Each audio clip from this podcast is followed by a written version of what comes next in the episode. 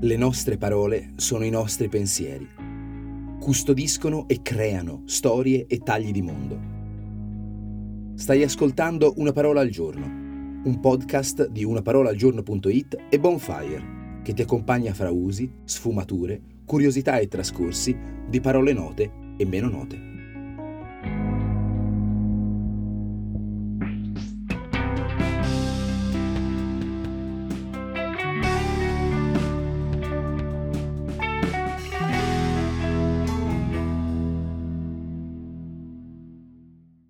Uno muore, pace a lui. E chiudendo gli occhi non è che si immagini grandi colpi di scena futuri che coinvolgeranno lui e il suo nome.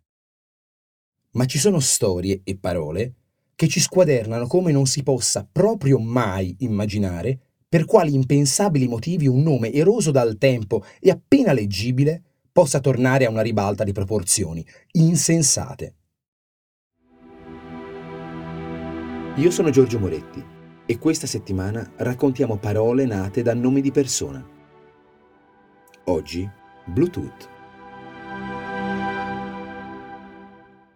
Arrivando al punto, com'è che una tecnologia sviluppata alle soglie del 2000 prende il nome da un sovrano danese vissuto più di mille anni prima? E perché costui aveva i denti blu? Il Bluetooth, tramite cui forse stai ascoltando queste parole, nasce come standard di trasmissione di dati per reti senza fili negli anni 90.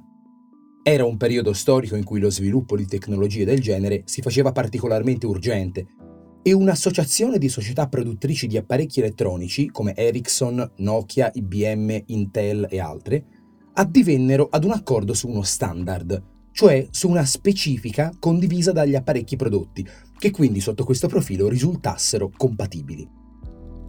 Pensiamo che grande idea sia quella dello standard. Invece di attendere che una tecnologia prevalga sulle altre, mentre intanto i prodotti di diverse imprese non riescono a comunicare fra di loro, viene adottata direttamente una tecnologia comune.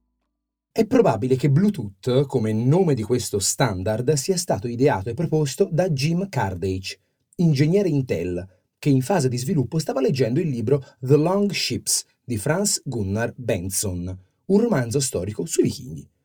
Fra i personaggi di questo libro compare proprio il re danese Harald Gormson, detto Bluetooth, cioè dente blu. Questo re vissuto nel X secolo fu un abile diplomatico, riuscì a unificare Danimarca e Norvegia e convertì il suo regno al cristianesimo, peraltro in maniera piuttosto aggressiva. Ebbe quindi su diversi campi una fama specifica, quella di unificatore. E quale nome migliore per uno standard tecnologico che unifica, sviluppato per di più nell'orbita della Scandinavia? Il simbolo stesso del Bluetooth è il risultato della sovrapposizione di due rune, che sono le iniziali di questo re. Certo, non abbiamo risposto alla vera domanda, perché aveva questo soprannome? Perché aveva i denti blu? Purtroppo resta un mistero.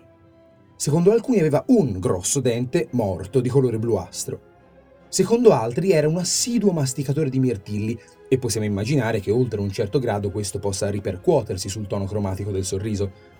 Secondo altri ancora il nome è dovuto all'usanza di colorarsi di blu i denti prima della battaglia per apparire più spaventosi.